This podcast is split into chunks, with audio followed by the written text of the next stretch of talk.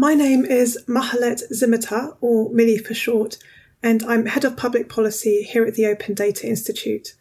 Now, in the Open Data Institute's theory of change, we have this model of um, a kind of, if you imagine a pendulum swinging between a data fearing future on the one hand and a data hoarding future on the other hand. And in both cases, data doesn't fulfill its best potential for economy and society. And that's the future that we want to avoid. We think that new data availability at speed and at scale has made possible a set of digital technologies that are sometimes called the fourth industrial revolution but the speed and the scale of these changes and the fact that they are ongoing also gives rise to a need for data policy and data practice to keep adapting, a practice that we call experimentalism.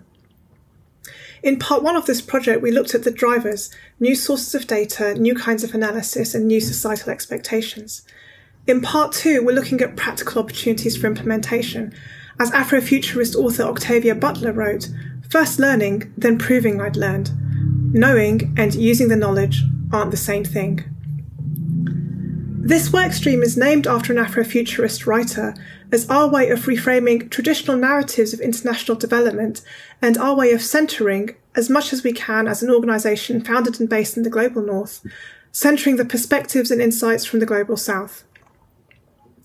Our theme today is AI and infrastructure, thinking about the nature of infrastructure for AI in the global south and also thinking about the role of AI as a new kind of infrastructure in the global south and how these could be reimagined. The philosopher Deleuze wrote, You do not confine people with a highway, but by making highways, you multiply the means of control. People can travel infinitely and freely without being confined while being perfectly controlled. Perhaps, but then perhaps it depends on who makes the highway. Two further thoughts. I said that it was the speed and the scale of new data availability that was making possible the digital innovations of the so-called fourth industrial revolution, but that might not be wholly true.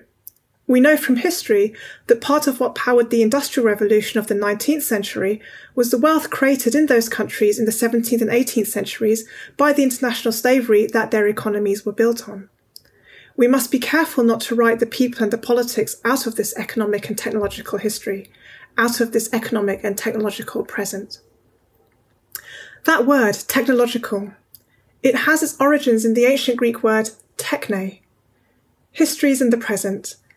In contemporary English, techne gives us technology and technical, but that rather narrow meaning misses the other meanings of techne, which in ancient Greek meant skill, art, craft, the capacity to make, and the capacity to create. So, as we think about the impacts and opportunities of digital technologies, it might be worth us also considering what else could be crafted or created and what other skills might come into play.